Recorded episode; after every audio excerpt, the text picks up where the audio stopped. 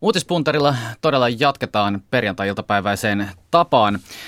Tällä viikolla jälleen uutiset ovat olleet täynnä paljon talousuutisia ja maanantaina jaettiin myös tuo talouden niin sanottu Nobel-palkinto. Vieraina tällä viikolla on Helsingin yliopiston poliittisen taloustieteen tutkija Lauri Holappa. Hyvää iltapäivää. Hyvää iltapäivää. Sekä tuota elinkeinoelämän tutkimuslaitoksen tutkimusjohtaja Niku Määttänen. Hyvää iltapäivää. Ää, aloitetaan kuitenkin ennen kuin mennään tuohon tiukkaan talousasiaan, niin alkuviikon uutisella, joka lähti sosiaalisessa mediassa varsinkin leviämään val- valtaisasti Pizzagate.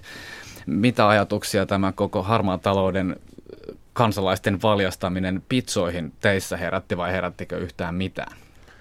No ei ehkä hirveästi, mutta tietysti se tulee sillä tavalla mieleen, että jos ajatellaan, että ongelmaksi koetaan alle kuuden euron pizzat, että siitä sitten oletetaan, että alle kuudella eurolla, jos kaikki on aivan rehellistä, jos myydään pizza alle kuudella eurolla, niin herää sitten se kysymys, että mistä tämä lukema sitten tulee, ja ilmeisesti aika lailla samaa summaa sitten MARA, eli alan tota, työnantajien tai siis edunvalvontajärjestö on tätä samaa summaa pitänyt esillä, niin kyllä silloin hivenen ongelmalliseksi tilanne menee, jos ö, poliisi ö, ikään kuin alkaa toimia tässä tota, tämän alan jonkinlaisena edunvalvontajärjestönä. Että että voin totta kai kysyä, että, että heillä on tietysti oma intressinsä se, että myöskään hinnat ei mene, mene kovin alhaalle.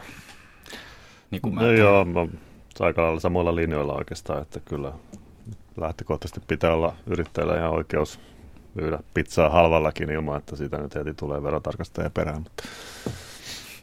Niin, no miten, mitenkä tässä nyt sitten, kun poliisin, kyseessä on kuitenkin poliisin harmaan talouden yksikkö ja heillä on tämä uusi kampanja, tässä voi tietysti herää kysymykset, menikö viestinnässä jokin ehkä vikaan, oliko oikea kohde aloittaa tämä kampanja, kun tässä samaan aikaan hallitus on kuitenkin pohtinut mahdollisuutta tämän hallintarekisterin avaamiseen kotimaisille sijoittajille ja myös poistaa poliisilta harmaan talouden yksikön 6,1 miljoonan erillisrahoituksen. Eikö tämä ole hiukan nurinkurista, että tämmöiset suuremmat rahoitukset leikataan ja sitten kohdennetaan huomioon pitsoihin? Vai?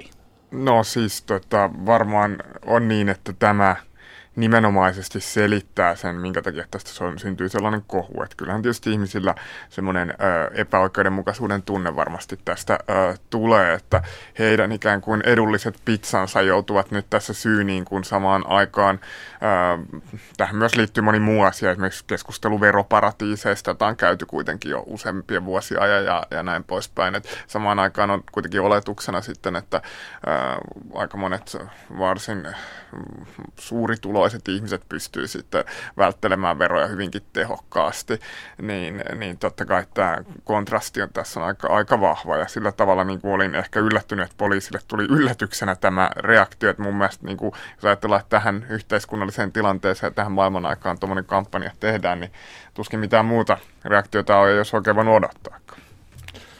Ei muuta tähän mitään lisättävää oikeastaan.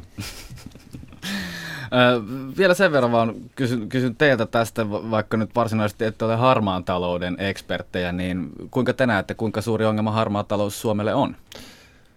No, harmaasta taloudesta tiedetään ainakin se, että sitä on tosi vaikea mitata ihan ymmärrettävästi, että siitä ei kunnollisia tilastoja, tilastoja niin kuin ole. Että kyllä uskoisin, että edelleen siis noin niin kuin kansainvälisessä vertailussa Suomessa se harmaan talouden osuus, osuus on, on tota, on pieni, mutta kuin, kuin suuri se nyt sitten tarkkaan on, niin ei siitä ei kyllä varmasti kenelläkään ole niin käsitystä.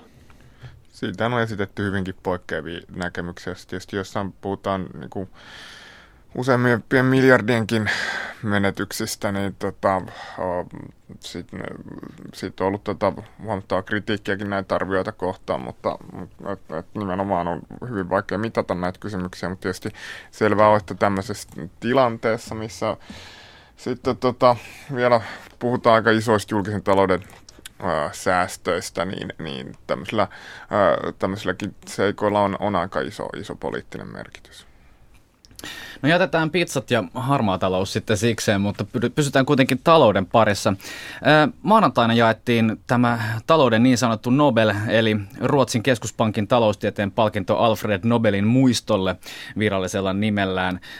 Tänä vuonna se meni skotlantilaissyntyiselle brittiläis-amerikkalaiselle Angus Deatonille hänen tutkimuksistaan liittyen etenkin kulutukseen ja köyhyyteen. Nyt kun on taloustieteilijöitä paikalla, niin kuinka tuttu teille tämä Angus Deaton on, niin kuin mä ajattelen? Kyllä, Ang Deaton on varmaan kaikille taloustieteilijöille jollain tavalla tuttu nimi. Että, tämä on sillä tavalla ehkä kiinnostava Nobel-palkinto, että et, et, tota, aikaisemmat Nobel-palkitut, ainakin su, niin kuin suuri osa heistä on ollut sillä tavalla, niin kuin oikeastaan voisi sanoa teoreetikko, että heidän se suurin panos on ollut erilaisten talousteorioiden kehittäminen kuitenkin niin kuin taloustiede on viimeisten vuosikymmenen aikana mennyt hyvin vahvasti siihen, se, siitä on tullut hyvin voimakkaasti semmoinen empiirinen tiede siinä mielessä, että iso osa taloustutkimuksesta perustuu, perustuu hyvin laajoihin empiirisiin aineistoihin, niiden tutkimiseen, niiden hyödyntämiseen. Ja vielä erityisesti sellaisia aineistoja niin sanottuihin yksilöaineistoihin, eli, eli tilastoihin, joissa on tietoa yksittäistä kotitalouksista tai yrityksistä. Ja, ja Deaton on nyt tehnyt niin kuin raurtavaa työtä, joka liittyy oikeastaan juuri siihen, että miten tällaisista yksilöaineistosta saadaan irti mahdollisimman kiinnostavaa ja, ja, ja, ja relevanttia informaatiota. Et, et siinä mielessä oli, mä, mä luulen, että samantapaisia nobeleita varmaan tulee jatkossakin, että siinä mielessä oli jo tämmöinen osittain empiiriselle työlle ää, myönnetty Nobeli. No, sama hengenveto on todettava, että Deaton on tehnyt paljon myös tärkeää teoreettista työtä myös. Lauri Holappa. Joo, no mulla aina on tuttu lähinnä noiden kehitystaloustieteellisten kirjoitustensa kautta, jossa on pitänyt niitä itse asiassa mielenkiintoisena itse ja, ja tota, ei siinä oikeastaan mitään, mitään kummempaa. Jos nyt katsotaan sitä, että miten Nobeleita on määräytynyt, niin pidin tätä varmaan niin kuin, se taloustieteen sisällä siis niin ihan, ihan niin kuin, mielenkiintoisena ja hyvänä valintana. Niin no, Deatonista kirjoitettiin tällä viikolla, että hän on onnistunut yhdistelemään mikrotaloustutkimuksen eli yksilön käyttäytymismalloja myös, myös makrotaloustieteeseen, eli siis sikäli nimenomaan yhdistellyt eri asioita ja tällä, tässä mielessä laaja-alainen ihminen tai tutkija. Mutta mm, jos miettii yleisesti nyt tätä koko Nobel-palkinto, asiaa. Kuitenkin Nobel, taloustieteen tätä niin sanottua Nobelia on kritisoitu siitä, että kun sen ei kuitenkaan ollut Alfred Nobelin testamentissa noin alun perin ja tuli mukaan vasta 60-luvulla, niin taloustiede tässä rinnastuu muihin luonnontieteisiin. Kuinka te näette, onko tämä taloustieteen Nobel-palkinto jotenkin palkintona ongelmallinen? No siis äh, siinä on nimenomaan se aspekti, minkä tuossa totesit, eli se konteksti. Että jos me ajatellaan Nobelin, muita Nobel-palkintoja, jotka annetaan tieteelle, niin nehän on kaikki sitten isoja luonnontieteen kenttiä, eli kemia, fysiikka, lääketiede, niin on tietysti hiukan ongelmallista ehkä se, jos äh, ikään kuin julkisen keskustelun silmissä, päätöksentekijöiden tavallisten ihmisten silmissä, taloustiede, joka on kuitenkin yksi yhteiskuntatieteiden oppiaine, rinnastuu tämmöisiin luonnontieteisiin, niin se saattaa antaa hiukan väärän kuvan taloustieteellisen tiedon laadusta, luonteesta. Ja sitten sillä on tietysti vaikutuksia tavallaan julkiseen keskusteluun siihen, että miten me tulkitaan tavallaan taloustieteellistä tietoa ja miten sitä käsitellään ikään kuin meidän po- politiikassa. Sinänsä ei mulla tietysti ole sitä mitään vastaan, että jaetaan palkintoja eri, eri tieteen aloilla. Niissä nyt on niin kuin oma vähintään se arvonsa, että tulee tiede tunnetuksi, sitten niissä on tietty oma ongelmansa, ne luo semmoista tietynlaista auktoriteettiasemaa välillä vähän ilman perustettakin joissain kysymyksissä, mutta mutta joka tapauksessa ei se ole niin kuin ongelma, niin tähän aina jaetaan. Lähinnä tässä, jos joku ongelma haetaan, niin kyllä se liittyy tähän kontekstiin nimenomaan suhteessa näihin muihin tieteelle annettaviin noveleihin. Joo, voi olla ongelma syntyä, mutta kyllä uskoisin, että useimmat ihmiset nyt ymmärtää, että, että taloustiede on todellakin yhteiskuntatiede, niin kuin sanoit, ja, ja siinä mielessä tietysti hyvin erilainen kuin vaikka fysiikka tai muut luonnontieteet. En mä kovin isona ongelmana tätä osaa nähdä, niin kuin et, et ehkä sinäkään, mutta Kieltämättä siis, ymmärrän jollain tapaa sen, että se on vähän eriko, minusta ehkä jollain tapaa e- vähän erikoista, että taloustiede tähän rinnalle sitten tuli ja voisin kuvitella, että vähän veikkaisin, että muita tieteitä tähän ei enää oteta kyllä, että sitä, siinä mielessä halutaan kunnioittaa sitä Nobelin testamenttia. Niin, siis sillä tavalla tietysti erikoinen juttu vähän, että jos ajatellaan vaikka fysiikkaa, niin se on valtava valtava tutkimusala kokonaisuudessaan. Nythän taloustiede on tietysti vain yksi oppiaine kaikkien yhteiskuntatieteiden joukossa ja niin kuin tietyllä tavalla niin kuin varmaan semmoinen ikään kuin so, sopiva vertailupiste sitten jollakin fysiikalle olisi ollut se, että meillä olisi ollut joku yksi yhteinen yhteiskuntatieteiden Nobel, jonka sitten olisi voinut niin kuin jakaa silloin tällöin taloustieteelle ja silloin tällöin millä, millä tahansa niin kuin, ikään kuin oppiaineelle. Et siinä mielessä tietysti tämä koko luokkaero niin kuin verrattuna, että, että meillä on yksi kohtalaisen spesifi tavallaan äh, oppiaine verrattuna sitten tämmöisiin valtaviin kenttiin, kuten ää, kemia ja fysiikka, että niillähän on sitten niinku ikään kuin omat alakenttänsä ja suuntauksensa ja näin poispäin, että et, et, eihän näitä voi, niinku, tietysti taloustiede on sinänsä niinku mikroskooppinen verrattuna johonkin fysiikkaan, joka tutkii suunnilleen kaikkea niinku ikään kuin ä, olevan perustaa. No, sitäkin voi ihmetellä, että miksi meillä on kirjallisuuden Nobel, mutta ei vaikka kuvataiteen Nobel tai musiikin Nobel. Mä oon kuullut, että muusikot olisi tässä ollut jatkuvasti nillittämässä, mutta...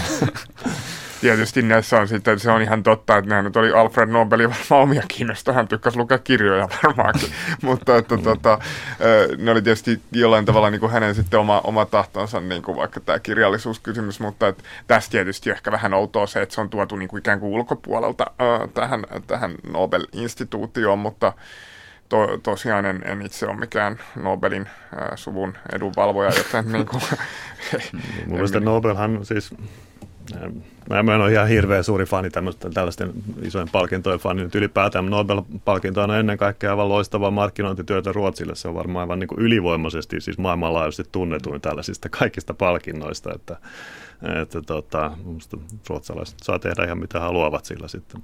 Kyllä, kyllä. Ja ehkä se sitä kautta sitten linkittyy näihin, just ton kautta siihen äh, tämmöiseen taloustieteen asemaan yleisesti yhteiskunnassa niin kuin ehkä äh, kahdella tavalla. Että äh, kyllä mä ehkä niin kuin näen niin, että tavallaan se tapa, millä meillä puhutaan ihan poliittisessa keskustelussa ö, taloustieteestä, taloustieteellisestä tiedosta, niin on ikään kuin erilaista kuin muusta yhteiskuntatieteellisestä tiedosta. Ja jossa mulle ei ole aina ihan selvää, että ymmärtääkö päätöksen tekijät esimerkiksi siitä tavallaan semmoisen tiedon yhteen, niin kuin tulkinnallista luonnetta ja, ja, ja tämmöisiä ö, kysymyksiä.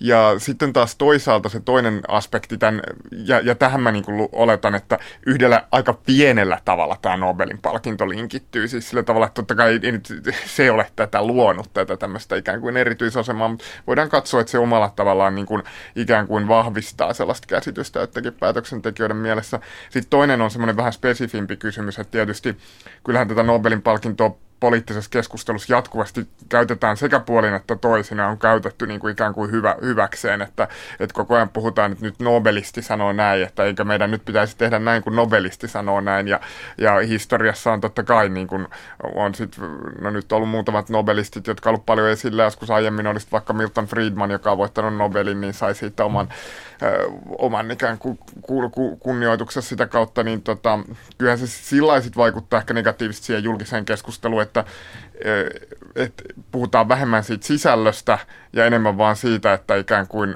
kenellä on mikäkin palkinto. Mutta tämä, tämä on juuri tämä kysymys, mikä mielestäni on mielenkiintoista, kun se nyt tästä nousikin jo esiin, nimenomaan tämä taloustieteen luonne. Jos miettii kotimaista politiikan päätöksentekoa tällä hetkellä ja poliittista keskustelua, jossa viitataan kuitenkin erilaisiin välillä nobelisteihin tai muuten taloustieteen teorioihin, puhutaan Friedmanilaisista ajattelijoista, puhutaan Kinseyläisistä ajattelijoista ja heidän teorioistaan ja sitten niitä tuodaan myös tähän yhteiskunnalliseen päätöksentekoon, niin Miten, miten, miten välillä, välillä tuntuu myös, että, että kansalaiset saavat mitä erilaisimpia lukuja? Me saadaan, saadaan vaikka joku, että meillä on nyt julkisen sektorin kestävyys vai 6 miljardia euroa. Ja sitten se on joku faktuaalinen luku, mistä lähdetään puhumaan, mutta onko se faktuaalinen luku? Niin siis äh, ehkä vähän tähän Laurille kommentiksi, kun epäilit, että nyt tosi Nobel-palkinnon seurauksena, niin päättäjät ehkä ajattelee, että taloustiede on jotenkin no yhden totuuden tai erehtymätöntä tai jotain tällaista, niin mun vaikea siihen uskoa jo senkin takia, että, että, että minusta ihan Suomessakin ja maailmalla yleisemmin niin taloustieteilijät usein kinastelee aika äänekkäästi sellaista, nimenomaan sellaisista niin poliittisesti ajankohtaisista, talouspoliittisesti ajankohtaisista ää, kysymyksistä. Ja siitä on vaikea kenellekään jäädä sellaista mielikuvaa, että se nyt olisi jotenkin vain yksi totuus siellä. Että, um, No joo, to, tosta tost mä oon ihan samaa mieltä. Sen takia, osittain sen takia se onkin mun mielestä hämmentävää, että välillä sellainen kuva selvästi näyttää välittyvän. Ihan jos me ajatellaan, niin vaikka ajatellaan tätä tämänhetkistä meidän politiikan valtavirtaa, vaikka tätä hallitusta, joka meillä tällä hetkellä, niin jollain tavalla mä ehkä ajattelisin, että tällä hallituksella on kaksi semmoista isoa tehtävää, joita se on, jotka se on itselleen antanut, josta ensimmäinen ehkä liittyy tähän, on ollut nyt viime aikoina ehkä vähän, vähemmän eksplisiittisesti ollut esillä, mutta joka on kuitenkin keskeinen, on tämä työn, pyrkimys ö, kasvattaa työn tarjontaa aika voimakkaasti. Ja sitten toinen ö, tekijä, joka totta kai sit on monessa, monessa mielessä yhteensopiva tämän kanssa, eli tämä kilpailukyky-ongelman, niin sanotun kilpailukykyongelman ratkaiseminen. Eli nythän niin kuin hallitus jatkuvasti kommunikoi, että meillä on 10-15 prosentin vaje meidän kustannuskilpailukyky, tai se on kustannuskilpailukyvyssä suhteessa keskeisiin kauppakumppaneihimme, niin jos me ajatellaan näitä molempia keskeisiä tekijöitä, joiden mä väitän olevan nyt hallituksen politiikan aika keskeisiä tekijöitä, niin, niin Oletetaan nyt sitten näin. Niin, taustalla, niin tota, kyllähän tämä ylipäätään tämä työn tarjontakeskustelu niin tuli yhden Suomeen aika voimakkaasti yhden Ruotsista Suomeen tulleen ekonomistin myötä rantautui tähän keskusteluun. Ja kyllähän se tarjonta, tämä niin sanottu tarjontalinjalaisuus, niin oli, oli aika suoraan niin kuin johdettu sitten äh, ihan, ihan perus äh, uusklassisesta kasvuteoriasta ja näin poispäin. Ja sitten taas toisaalta, jos me ajatellaan tätä äh, kilpailukykyvajetta, niin... Ei mennä siihen vielä. Onko niin kuin Määttänen, näkeekö tämän työtarjonnan asian samalla No tavalla? ei kyllä mun, siis epäilemättä viittaa nyt Johanna Vartiaiseen, mutta että, siis hän on musta ihaltavan niin kuin, rohkealla tavalla puhunut siitä julkisuudessa ja mm, arvostan sitä. Ja, mutta et, et kyllä mun mielestä siis ilman muuta siis monitaloustieteilijä ajattelee hyvin pitkälle sama, minä, minä myös, hyvin pitkälle samaan tapaan kuin, kuin tota Juhana Vartijan, että eikä poikkeuksista on ehkä se, se avoimuus, millä hän on sitten osallistunut tällaiseen ihan, ihan tota, julkiseen poliittiseen keskusteluun ja nyt tietysti kun on siirtynyt politiikkaan, niin, niin, niin sitä kautta myös. Eli mun siis ainoa pointtini tässä oli siis sanoa se, että nämä tavallaan tietyllä tavalla on kuitenkin – aika lailla se taloustieteen vaikutus päivän politiikkaan on kuitenkin ollut ö, tota, aika voimakas ja niin kuin tietyt ö, taloustieteelliset argumentaatioketjut on aika suoraan sellaisenaan siirtyneet mun mielestäni ö, tähän ö, meidän suomalaiseen poliittiseen ö, keskusteluun. Ja se tietyllä tavalla niin kuin, ö, mun mielestä ö, kuvasta, ja se on sillä, sillä tavalla nimenomaan jännittävää, koska meillä on kuitenkin käyty näistä asioista aika isoa debattia, ja kuten sanoin aiemmin, niin on aika paljon eri, erimielisyyttä ollut esillä, niin siitä huolimattahan niin kuin tietyt perspektiivit on siirtynyt sellaisena sinne, sinne tota, talouspoliittiseen keskusteluun, ja tietyllä tavalla ne kuitenkin esitetään ikään kuin sellaisina, kuten aiemmin kuvasi, kuvasit, niin tavallaan semmoisina luonnontieteen kaltaisina faktoina. Että se, sehän niinku, et, et kyllähän sitä niinku, t- tavallaan vaaditaan sitä yhteistä tilannekuvaa jatkuvasti ja, ja näin poispäin.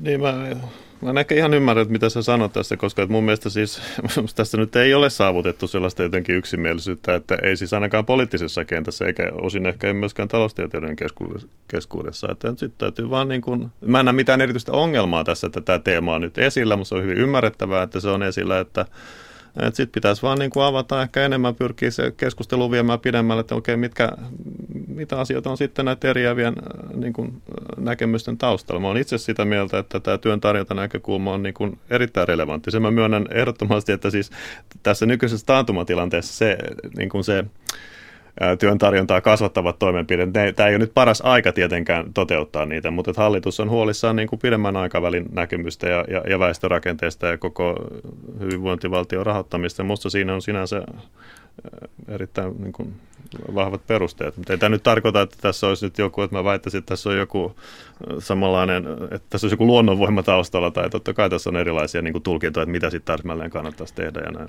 Joo, niin, mutta tästä, no tästä, tästä vaan kommentti välin, että, että tästäkin muun muassa tuossa uusimmassa talous- ja yhteiskunta lehdessä Markus Jäntti, joka palasi Tukholmasta Helsinkiin, niin hän suhtautui kriittisesti tähän työn tarjonta politiikkaan. Ja t- tässä, tässä mielessähän nyt nimenomaan taloustieteilijät ovat mm. Erimielisiä mm. siinä. Kyllä, että, kyllä. Että, Sitähän en ole väittänyt. Siis kysymys on niin kuin oikeuttamisesta ja siitä, että miten, äh, miten politiikassa ikään kuin tiettyjä argumentteja oikeutetaan. Ja kyllähän se oikeuttaminen tapahtuu siitä huolimatta, mitä taloustie... Siis tois, toisinaan taloustieteilijät itse toki pyrkii oikeuttamaan, että esimerkiksi mainittu Vartijainen usein käyttää puhu, puheessaan ekonomistinäkökulmasta tutkijanäkemys, tutkijanäkemys ja ekonomistinäkemys ikään kuin väittäen, että on olemassa jonkinlainen konsensuaalinen näkemys hiukan samalla tavalla kuin vaikka mahdollisesti jossakin ilmastotieteessä tällä hetkellä voi vallita. Sitten taas toisaalta myöskin poliittisella puolella niin oikeuttamisessa käytetään jatkuvasti tavallaan tätä,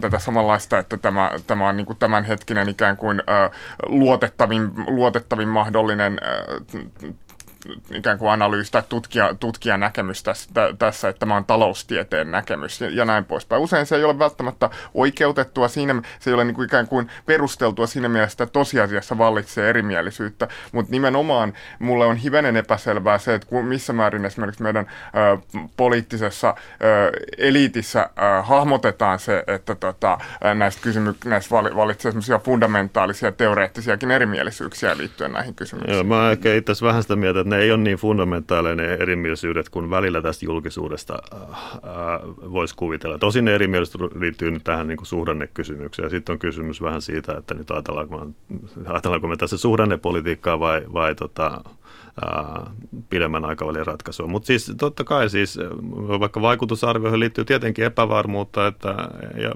viime kädessä on sitten poliittisten päätöksentekijöiden pitää sitten ottaa kantaa siihenkin, että mihin ne uskoo. Että ainahan kaikki päätökset nyt sitten perustuu johonkin näkemykseen, että se, ei sille nyt tavallaan sille ei ole vaihtoehtoa. Että kyllä, mutta siis jossain kyllä... mielessä kysymys on sitten vakuuttavuudesta ja siitä, että ketä hallitus, minkälaista näkemystä hallitus uskoo. Kyllä, mutta sitten jos ajatellaan esimerkiksi mikä oli se keskustelu ennen eduskuntavaaleja, niin mitä esimerkiksi Suomen Pankin pääjohtaja Liikanen käytti aika monen kertaan, niin hän vaati, että meillä on tavallaan ensiksi yhteinen tilannekuva, joka muodostetaan tavallaan meillä vallitsevan tutkimustiedon pohjalta, mitä se sitten ikinä tarkoittakaan. Tämän jälkeen alkaa arvokeskustelu. Ja se, mitä hän käytännössä tarkoitti, että meillä muodostetaan esimerkiksi jonkinlainen yhteinen tilannekuva ensinnäkin siitä sopeutustarpeesta ja sitten poliittinen keskustelu ko- koskisi lähinnä sitä, että mistä ikään kuin leikataan tai mistä sopeutetaan. Ja totta kai tässä sitten politiikan kenttä supistuu aika pieneksi, jos me tehdään tavallaan tällainen valinta tässä. Ja silloinhan ikään kuin jollakin tavalla jollekin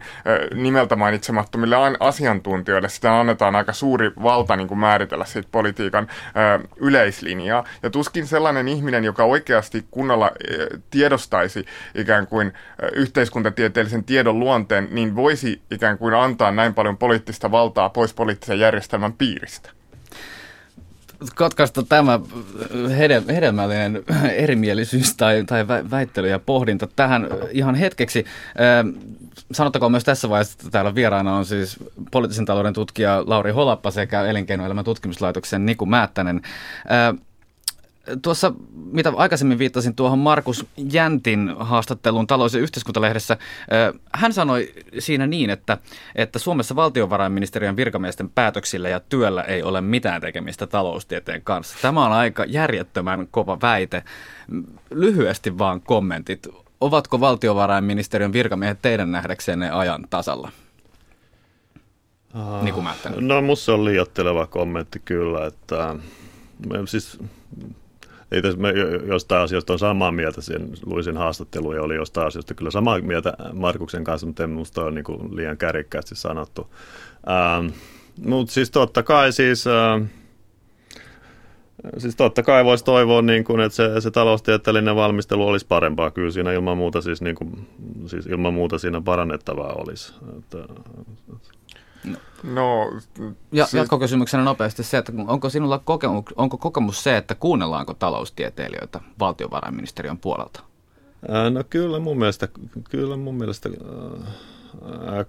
kuunnellaan. Että mä, mä ei nyt oikein ymmärsin niin kuin Markusen kritiikin osin se liittyy tällaiseen, että, että, että valtiovarainministeriön valmistelun muistiossa otetaan niin kuin kantaa esimerkiksi, että ikään kuin suljetaan pois, että verotusta ei tässä tilanteessa pidä kiristää, että julkinen talous pitää sopeuttaa muilla tavoin. Ja tässä mä olen ehkä niin kuin samaa mieltä kyllä Markuksen kanssa, että VM ei kannattaisi, niin kuin, tällaista linjausta ei ehkä kannattaisi, oli ehkä tyhmästi muotoiltu, että tällaista linjaa, linjaa ei VM kannattaisi ottaa. Mun mielestä monessa asiassa itse asiassa valtiovarainministeriön virkamiehet edustaa järjen ääntä ja valitettavasti, ja taloustieteilyydенkin ääntä se valitettavasti sitten hukkuu usein poliittisessa päätöksenteossa. Nyt siis nyt en välttämättä puhu suhdannepolitiikasta esimerkiksi, vaan monista monista muista asioista. Lauri Holoppa. Niin, tota, siinä on varmaan tässä on kaksi tasoa tässä kysymyksessä, että jossakin määrin on niin, että jos ajatellaan ihan äh, tavallaan valtavirrausklassisen taloustieteen sisältä, niin, niin valtiovarainministeriö jättää painottamatta tiettyjä sellaisia näkemyksiä, joita sitten moni vaikkapa akateeminen ekonomisti saattaa painottaa. Valtiovarain, Suomessa on tietysti semmoinen pitkä historia tavallaan valtiovarainministeriöllä semmoisessa hyvin äh, kamreerimaisessa tota, äh, talouspoliittisessa ajattelussa ja talouspolitiikan hoitamisessa, jossa esimerkiksi tavallaan tämmöisellä niin kuin kysynnän säätelyllä ja suhdannepolitiikalla ei ole koskaan ollut kauhean suurta roolia Suomen, Suomen valtiovarainministeriössä, että kai tällaiset niin kuin periytyy eri instituutioiden sisällä tällaiset asenneilmapiirit, ja se on aika, aika ilmeistä valtiovarainministeriön sisällä. Siinä mielessä voidaan ajatella, että niin kuin tämä taloustiede ei ikään kuin kulkeudu, tota, tai niin kuin, että, että, että se koko ikään kuin etenkään akateemisen kentän ääni ei kuulu taloustieteen, ei kuulu valtiovarainministeriössä. Mutta sitten se toinen tota, pointti on ehkä äh, se, että osittain kyse on myös siitä, että et, äh, niin kuin, kyllähän se valtiovarainministeriön äh, linja, niin se edustaa tavallaan äh, sitä monessakin mielessä sitä pääsuuntausta, mikä tällä hetkellä taloustieteessä on, eli uusklassista suuntausta, ja silloin se kysymys enemmänkin liittyy siihen, että mikä... Äh, et, et mikä asema nimenomaan tota, taloustieteellä sinänsä ja uusklassisella taloustieteellä ylipäätään. Allekirjoitatko? Niin siis VM on varmasti edustanut, siis Suomessa todella on ollut semmoinen kamreerimainen suusäkkiä myöten ää, linja talouspolitiikassa. Mun mielestä, no ehkä sitä jotain näkyvissä vielä, mun mielestä VM nyt ei mitenkään korostetusti sitä itse asiassa enää edusta. Ja tästähän on siis tässä keskustelusta mielenkiintoista. Nyt on viime aikoina, niin kuin moni on kritisoinut tätä kestävyysvajeen käsitettä. Kestävyysvajehan on, niin sehän on nimenomaan, se on sellainen käsite, jossa siis katsot, yritetään arvioida julkisen sektorin tuloja ja menoja pitkälle tulevaisuuteen, siis periaatteessa ikuisuuteen. Totta kai tähän liittyy niin kuin epävarmuutta. Mutta se pointtihan on nimenomaan siis se, että ei välitetä siitä, niin kuin ei välitetä budjettialijäämästä tänä vuonna tai ensi vuonna, mahdollistetaan suhdanteiden tasaaminen, vaan pyritään katsoa sitä kestävyysvaihteen sitä todella pitkäjänteistä ää, talouskuvaa. Tämähän on niin kuin nimenomaan kamreerimaisen politiikan vastakohta. Nyt tähän kestävyysvaiheeseen sen mittaamiseen näin toki liittyy ongelmia, mutta se taustalla oleva ajatus on minusta aivan päinvastainen kuin kam, tämmöinen kamreerimainen suusäkkiä myöten politiikka. Et, et, tässäkin kohtaa musta mä vähän ihmettelen, minkä takia tätä niin tuntuu, että sitä lähestymistapaakin kritisoidaan, vaikka se on nimenomaan, se on nimenomaan ja tässä suhteessa itse asiassa ihan tämmöisen taloustieteellisen ajattelun mukaista, mukaista eli että yritetään tasoittaa suhdanteita ja huolehditaan siitä pitkän aikavälin Mutta nythän, nythän niin ei ole kuitenkaan nimenomaan tehty, että me Nyt ollaan arvon vieraat, ikävä kyllä, tämä keskustelu voisi varmaankin jatkua erittäin pitkään, mutta meillä valitettavasti loppuu aika. Kiitoksia Elinkeinoelämän tutkimuslaitoksen tutkimusjohtaja Niku Määttänen Kiitos. sekä Helsingin yliopiston poliittisen talouden tutkija Lauri Holappa. Ja oikein hyvää viikonloppua teille. Kiitos.